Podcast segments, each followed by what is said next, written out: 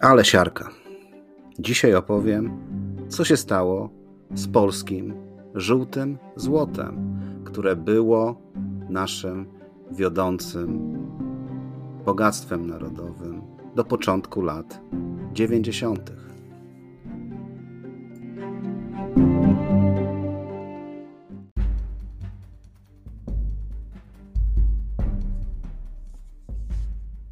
Ryszard Kapuściński powiedział kiedyś: Wszak istnieje coś takiego jak zarażenie podróżą i jest to rodzaj choroby, w gruncie rzeczy nieuleczalnej. Będzie to podcast o podróżach do miejsc niedalekich, o bogatej historii Polski regionu, o miejscach osiągalnych dla każdego i o moich przemyśleniach w historycznych miejscach. Zapraszam, Marcin.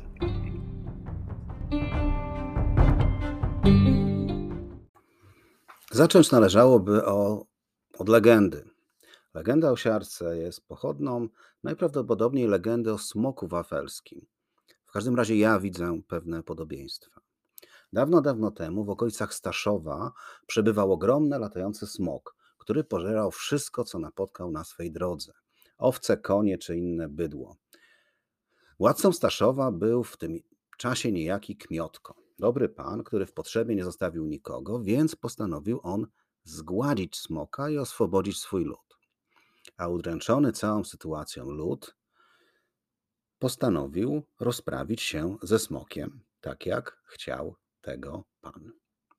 Znane było powszechnie, że potwór po obfitym posiłku zawsze popijał dużo wody. Staż był mądrym władcą i chciał obmyślić chytry plan, aby raz na zawsze pozbyć się upierdliwego gościa. Więc razem z mieszkańcami wpadli na pomysł, aby nazbierać grzybów, tych trujących, jak najwięcej i przygotować z nich zupę grzybową dla smoka. I tak też zrobili. E, grzyby zbierali całe popołudnie, całe chmary ludzi zbierały grzyby. Z obawy nawet przed zatruciem wody w strumyku był zakaz mycia rąk w strumyku, bo były do, do mycia rąk specjalne balie. Kosze z grzybami zostały załadowane na wozy i zawiezione do wsi. Chłopi przygotowali wielkie ognisko, na nim umieścili ogromny kocioł, w którym niewiasty ugotowały ogromny gar zupy, który zaniesiono smokowi. Głodna bestia szybko pochłonęła cały posiłek. Smok zaczął machać skrzydłami, chciał lecieć do góry wysoko, ale nie mógł się poderwać do lotu. Słab z minuty na minutę, a po pewnym czasie zaczął się zataczać i padł na ziemię, jak długi. Mieszkańcy zaczęli się cieszyć, że pozbyli się smoka. Ucztowano, radowano się.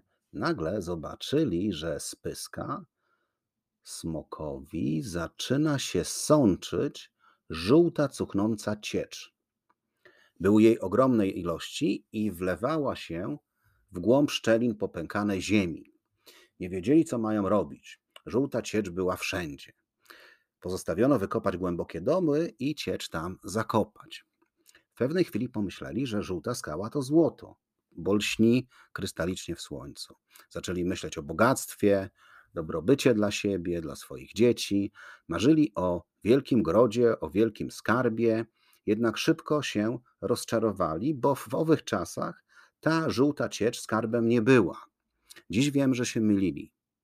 Siarka to naturalny skarb, później nazwany żółtym złotem, ale w dawnych czasach nikt jeszcze tego nie wiedział.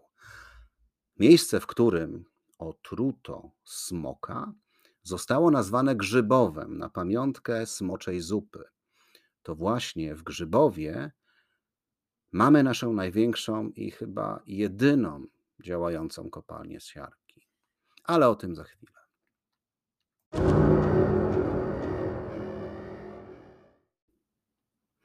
Ale o co chodzi tak właściwie z tą siarką i dlaczego jest żółtym złotem? Troszkę o siarce wiem. Może nie czuję się specjalistą, ale studiując na inżynierii chemicznej, pisałem pracę dyplomową z przesyłu i magazynowania siarki płynnej. Więc postaram się e, wytłumaczyć, jak żółte złoto złotem być przestało. Kopalnictwo siarki rodzimej na terenach Polski ma długą, sięgającą XV wieku tradycję. Jej wydobycie związane było przede wszystkim z wapieniami osiarkowanymi i gipsami, występującymi dość płytko pod powierzchnią wody. W skrócie mówiąc, siarka kopalna w postaci tej w miarę czystej powstała z siarkowodoru, najprawdopodobniej towarzyszącemu e, towarzyszącemu powstawaniu węgla czy ropy naftowej z, pre, z prehistorycznej flory lub z gazów zawierających dwutlenek siarki. Jeśli takowe natrafiły na skałę, powstawały gipsy, ale gips to nie siarka. Przetworzenia gipsu na siarkę w trzystszej, żółtej formie dokonały na najprawdopodobniej mikroreaktory chemiczne zwane bakteriami. I tak powstały w różnych miejscach świata złoża żółtego złota. W przeszłości istniało kilka ośrodków kopalnictwa siarki tutaj w Polsce. Stare kopalnie znajdowały się na Górnym Śląsku, a także w okolicach Krakowa. Kopalnia w Sfoszowicach, e, o której za chwilę powiem, oraz kopalnie w województwie świętokrzyskim. Złoża w Sfoszowicach eksploatowane były do 1884 roku i należały do największych znanych w tym czasie w Europie. Szacuje się, że kopalnie sfoszowickie dały swej historii łączne wydobycie około 200 tysięcy ton siarki.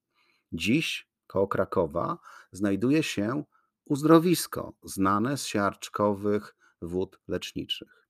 Eksploatacja siarki w większości wymienionych kopalń trwała do czasów międzywojennych, a jeśli się przeniesiemy na chwilę do Krakowa z Foszowca, to jest tam nawet szlak górnictwa siarkowego, którym można się wybrać. Promuje to na stronie, na swojej stronie gmina. Skoro siarka w owym czasie była wydobywana, musiała być do czegoś potrzebna. Więc w starożytności palne właściwości siarki były wykorzystywane do dezynfekcji i zapobiegały zarazom. Już wtedy zauważono również, że kąpiele w źródłach, z których wydziela się siarka, mają właściwości lecznicze czy dobroczynne działanie na skórę oraz układ nerwowy. Dymem siarkowym okadzano także beczki do przechowywania wina. Po wynalezieniu broni palnej siarka zyskała wielkie znaczenie jako składnik prochu, prochu czarnego, które każde zainteresowane chemią dziecko produkowało we własnym zakresie. Bo wielu chemików początek zainteresowań zawdzięcza zamiłowaniu do produkcji materiałów palnych czy wybuchowych. W pierwszym zakresie zainteresowań, czyli chemia się zaczyna od piromanii. Także to przechodziłem, a prok czarny jest mieszaniną przecież węgla drzewnego, ciarki oraz saletry potasowej w odpowiednich proporcjach. Saletrę kupowało się w sklepie chemicznym, bo służyła do peklowania mięsa. Siarkę można było załatwić w centrali chemicznej, bo na przykład służyła do dezynfekcji szklarni wypalana, a węgiel drzewny to przecież paliwo do grilla. I tym sposobem mieliśmy trzy składniki zrobienia w domu prochu czarnego. Pamiętam popalony parapet w moim pokoju w Gdyni, gdy, no, gdy bawiłem się właśnie tym czarnym prochem. E, I ponownie pozdrawiam moją mamę, dziękując jej za wykazanie cierpliwości w rozwoju moich chemicznych zainteresowań. No i tak przez wiele lat wszelakie muszkiety czy samopały, a także artyleria bazowały na prochu czarnym do czasu, wynalezienia bawełny strzelniczej. Bawełna strzelnicza to już produkt powstały na bazie reakcji kwasu azotowego z bawełną, na w zasadzie celulozą. E, bawełna strzelnicza nazywa się także nitrocelulozą, a z niej powstał dzisiejszy proch strzelniczy. Ale to jest nie koniec zastosowań siarki.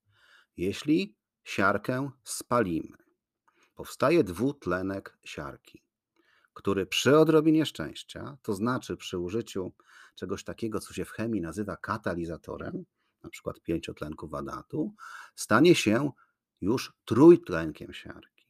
A ten trójtlenek siarki rozpuszczony w wodzie staje się kwasem siarkowym.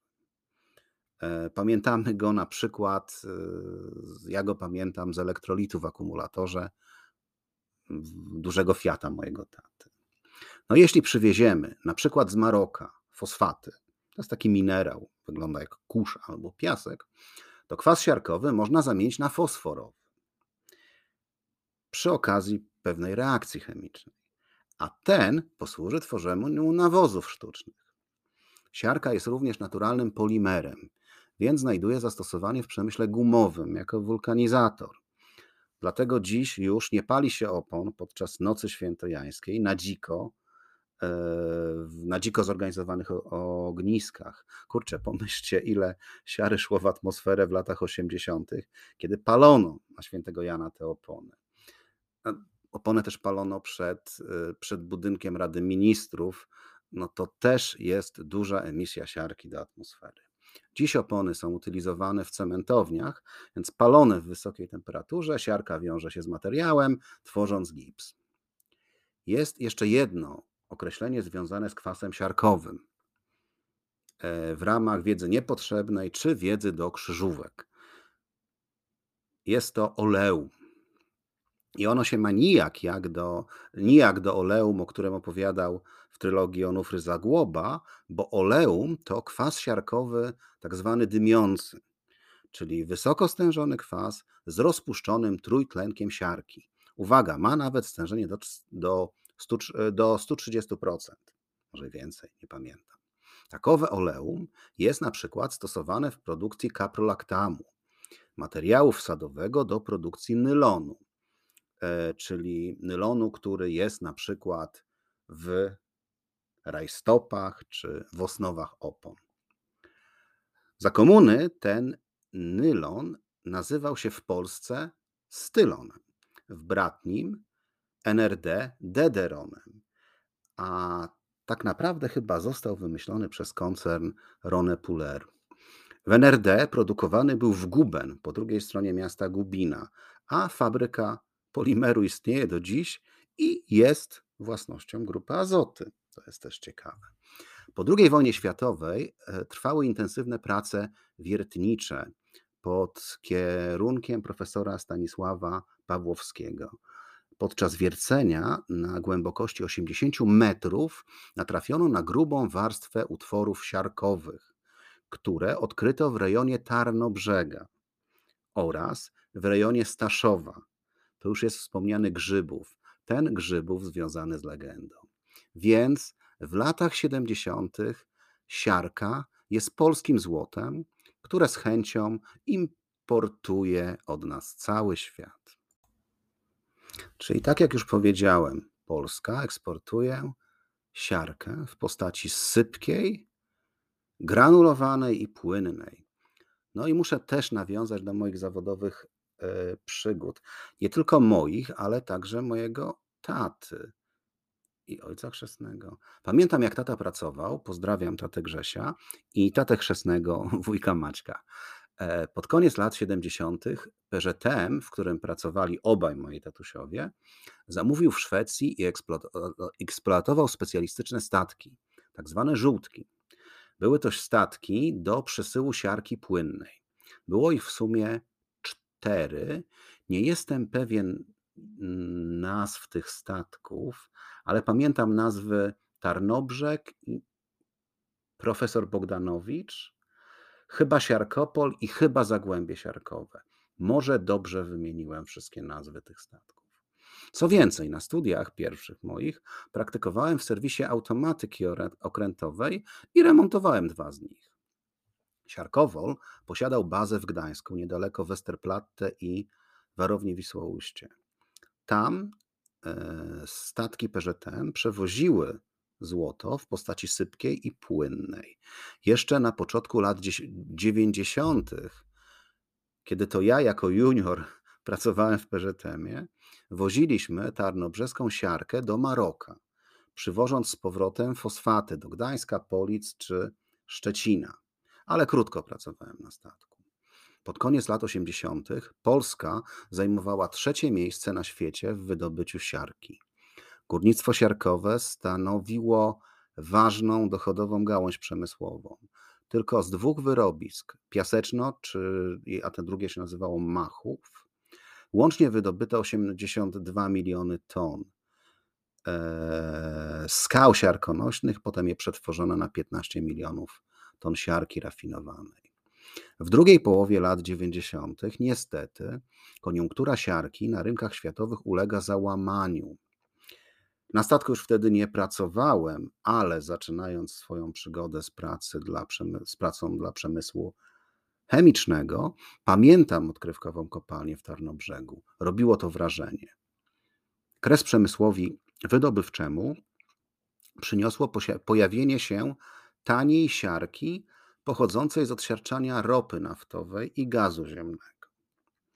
Bo jak wiecie albo i nie, e, ropa naftowa albo gaz ziemny mają w sobie siarkę.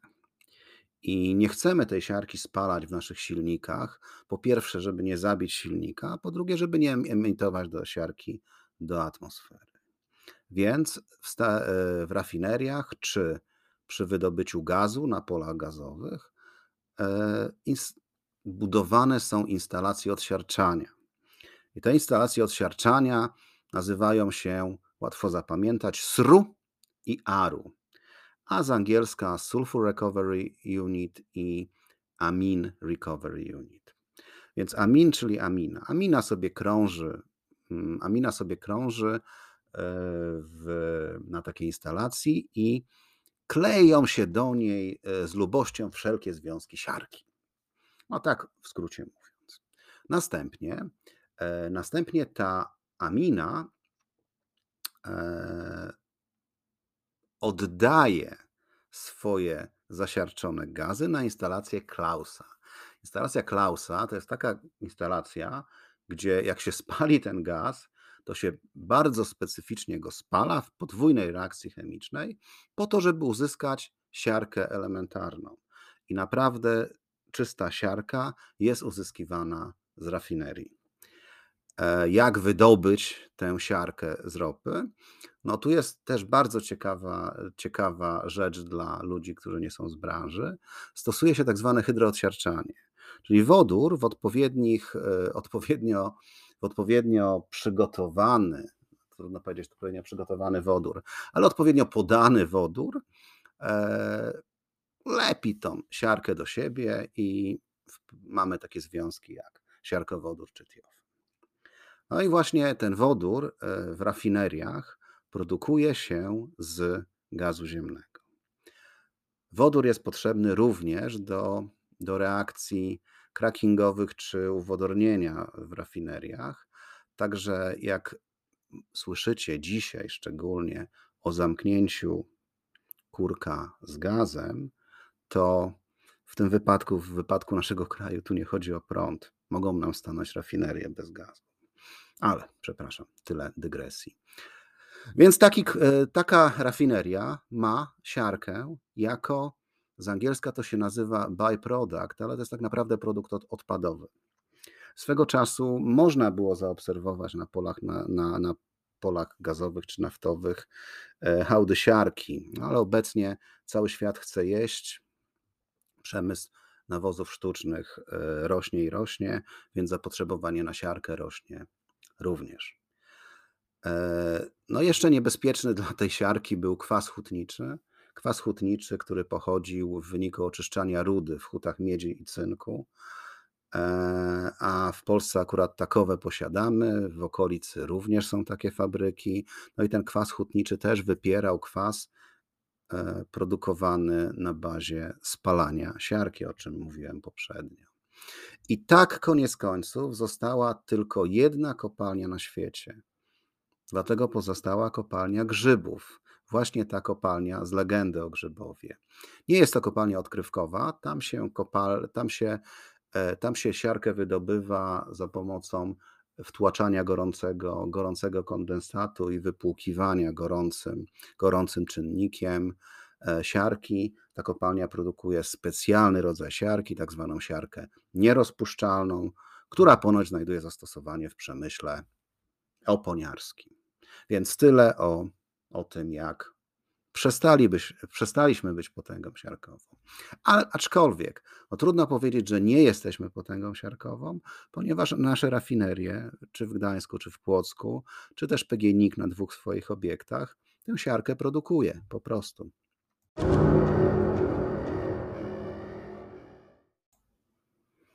A miejscem nieoczywistym będzie dzisiaj Tarnobrzeg.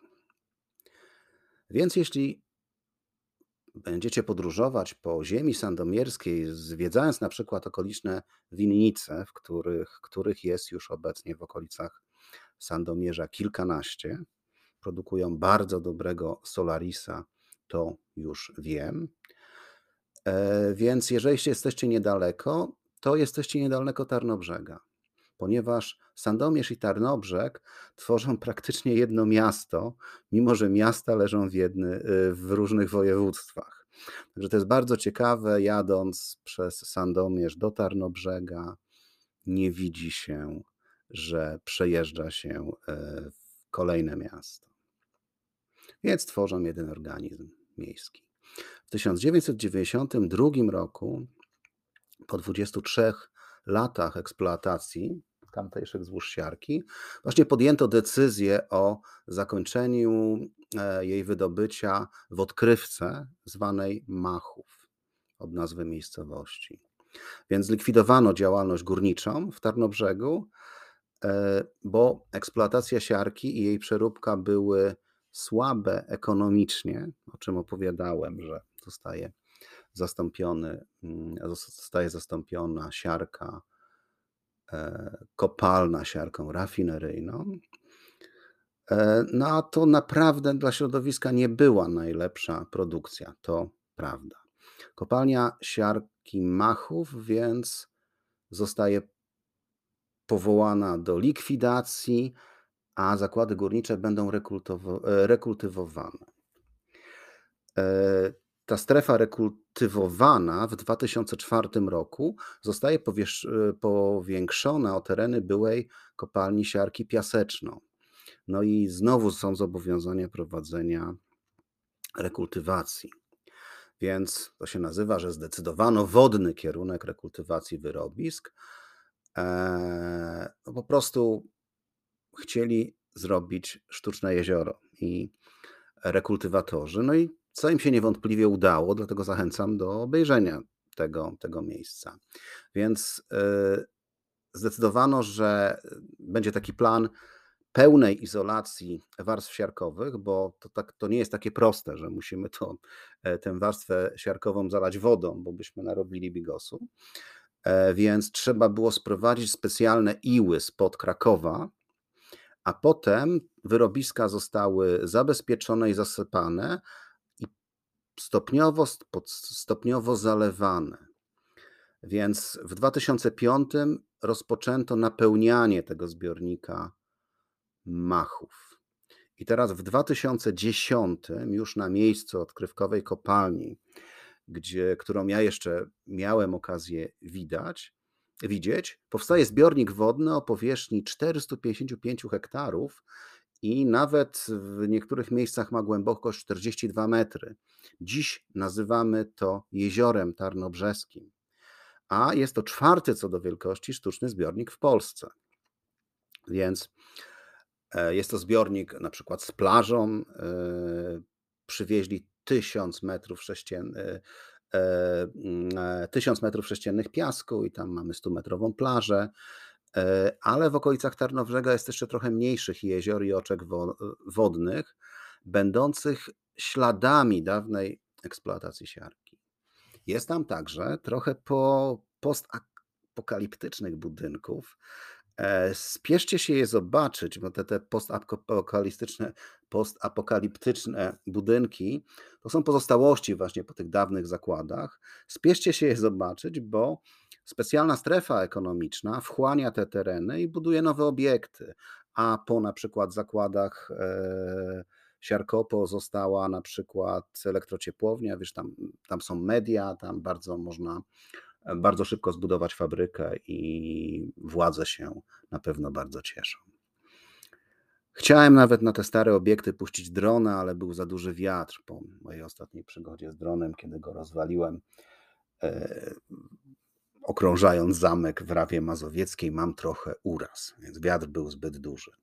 Nad jeziorem jest wiele restauracji, w których możemy wypić kawę, sobie tam zatrzymać się na parkingu i wyobrazić dużą odkrywkę z taśmociągami, kombajnami w miejscu dzisiejszego właśnie jeziora. Ale jeżeli chcemy dokonać jeszcze lepszej wizualizacji, trzeba pojechać kawałek dalej do muzeum. Muzeum to jest oddział Muzeum e, Tarnobrzeskiego, nazywa się Muzeum Polskiego Przemysłu Siarkowego. Siedzibą muzeum jest całkiem ładny, zabytkowy budynek z 1843 roku. E, budynek ceglany, klasycystyczny, stanowi to podobno mm, jest ostatni element zabudowy dawnego folwarku wymysłów. Ostatni budynek, jaki pozostał. W muzeum zobaczymy historię wydobywania i przetwarzania siarki, e, która była we wspomnianym już wcześniej przeze mnie Krakowie Sfoszowicach. To podobno jedyne miejsce w Europie było, gdzie od średniowiecza do końca XIX wieku funkcjonowały głębinowe kopalnie siarki oraz zakłady wytapiające siarkę z wydobywanej przez górników rudy. Zobaczymy tam również pierwszy na świecie akt prawny, czyli licencję jakby na kopanie siarki, odnoszący się do górnictwa właśnie siarkowego. A chodzi tu o przywilej króla Władysława Jagiełły z 1415 roku. Zobaczymy też rekonstrukcję średniowiecznego szybu i chodnika kopalni oraz przodka wydobywczego rudy siarkowej. Narzędzia i kaganki też zobaczymy, a także oryginalne kamienne, jak to się nazywać powinno, kamienne wytopy z hałdy pochutniczej i to jest podobno z XVI wieku. Zobaczymy również rekonstrukcję pracowni alchemicznej sprzed kilkuset lat. E, o współczesnej siarce opowiada druga ekspozycja. Tak jak już mówiłem, żeby to dobrze zwizualizować sobie, e, co się działo na tym jeziorze, o którym opowiedziałem, E, warto właśnie zobaczyć tę drugą ekspozycję w muzeum. Wystawa pokazuje kopalnie i zakłady przetwórcze siarki właśnie działającej w drugiej połowie XX wieku. Więc tam zobaczymy na przykład modele maszyn i urządzeń, schematy koparek, jak to wszystko działało, czyli dla ludzi zainteresowanych technikaliami gorąco polecam. Także tam są oryginalne tablice informacyjne, które się udało, ostrzegawcze, które się udało jakby zachować z terenu kopalni. Stare telefony, stare ubiory y, robocze, kaski, także latarnie oświetlające największe koparki, które tam były, a kopalki były gigantyczne. Jest też pokazana, o czym mówiłem, że Polska eksportowała tę siarkę w trzech postaciach, to tam możecie zobaczyć, jak wygląda czysta siarka, oczyszczona i przetworzona we wszystkich handlowych postaciach, na przykład mielona, kruszona, granulowana i pastylkowana. Także zobaczycie, w jaki sposób ta siarka była przygotowywana do eksportu. E, nawiasem mówiąc, ona tak samo jest przygotowywana w rafineriach czy zakładach chemicznych, y, czy, czy zakładach powiedzmy produkujących tę siarkę, niechemicznych, zwykle to są e, kopalnie gazu, tak? Czyli e, siarka może być transportowana dzisiaj również w postaci płynnej, czy w różnych formach stałych, w zależności od zapotrzebowania e, klienta. Najgorsza jest ta siarka w postaci pyłu, bo ma tendencję do zapalania się i bardzo ciężko jest ją zgasić. To pamiętam ze statku, jak ładowaliśmy siarkę do ładowni, że pod wpływem ciężkości potrafiła się zapalić, a potem cholernie trudno jest ją zgasić. Także tyle. Zapraszam do muzeum. Koniecznie odwiedźcie. No jeszcze na koniec humor zeszytów. E, ponoć często się zdarzało coś takiego, że na pytanie, gdzie występuje siarka, uczeń odpowiadał: Siarka występuje na zapałkach. E, więc to żółte, co mamy na zapałkach, nie jest siarką. Jeszcze biorąc pod uwagę, że czasami potrafi być czerwone, potrafi być brązowe. Mówię o masie na zapałkach. Żółta masa na zapałkach to nie jest siarka. To, co nazywamy popularnie siarką na zapałkach, jest mieszaniną różnych związków chemicznych, na przykład chloranu potasu, siarczku antymonu, siarki i zmielonego szkła. Zmielone szkło daje chropowatość po to, żeby łatwo było, łatwo było daną zapałkę zapalić. Na przykład chloran potasu jest to środek, o też piromani na pewno go znają. E, jest to środek, który dość łatwo przy ściśnięciu potrafi się zapalić, szybko się utlenia. Więc w takiej postaci, w takiej postaci masa na zapałce pozwala nam jej szybkie zapalenie. Także to żółte na zapałkach, pamiętajcie, to nie jest siarka.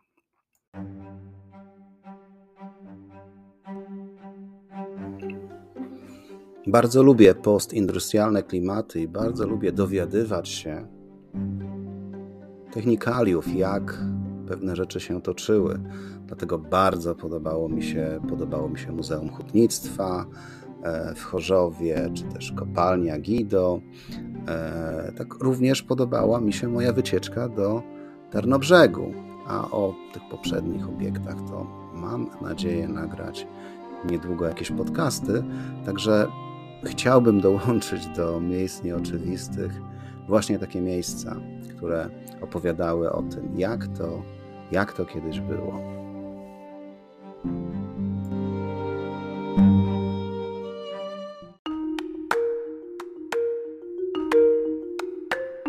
Moje krótkie posty z miejsc nieoczywistych znajdziecie na stronie www.instagram.com ukośnik miejsca podkreślnik nieoczywiste.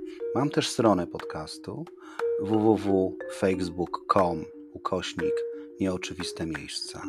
Jeśli któryś z postów wart jest podcastu, po prostu napiszcie na adres dom w Dawidach małpa gmail.com. Zapraszam do kontaktu.